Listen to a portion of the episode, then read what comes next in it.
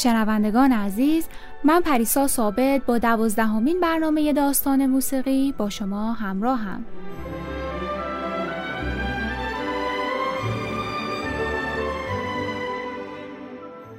در برنامه قبل با چند مکتب مدرن آشنا شدیم در این برنامه با چند سبک و ژانر دیگه در قرن بیستم آشنا میشیم و با آثاری از آهنگسازان معاصر گوش میدیم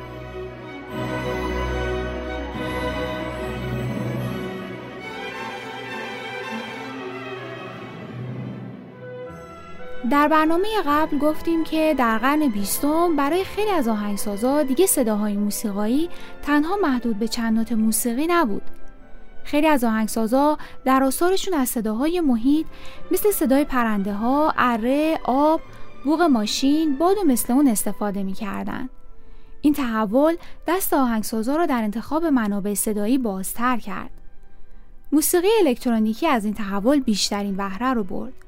آهنگسازای موسیقی الکترونیک گاهی صداهای محیط رو عینا و گاهی هم با کمی دستکاری در کاراشون استفاده می‌کردن. مثلا ترافیک شب اثر پال لنسکی با ضبط صدای رفت آمد ماشینا در شب و دستکاری اونا درست شده. با هم به قسمتی از این اثر گوش میدیم.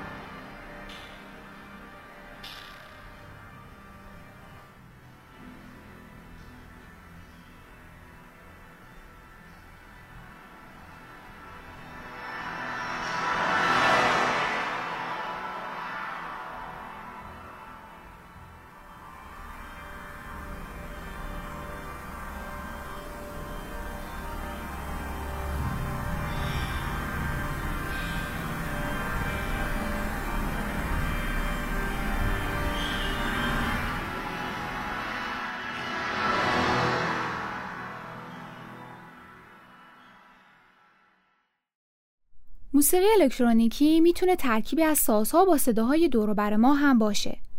زندگی شهری اثر استیو رایش یکی از این کاراست که برای مجموعی از سازها و صداهایی که رایش از محیط اطرافش در نیویورک ضبط کرده نوشته شده.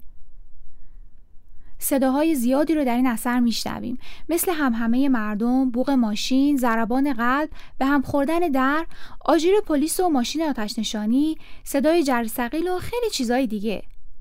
راهش این صداها رو روی سه ساز کیبورد ذخیره می‌کنه تا گروه سازا رو هنگام اجرای زنده همراهی کنن. با هم به قسمتی از زندگی شهری اثر استیو رایش گوش میدیم.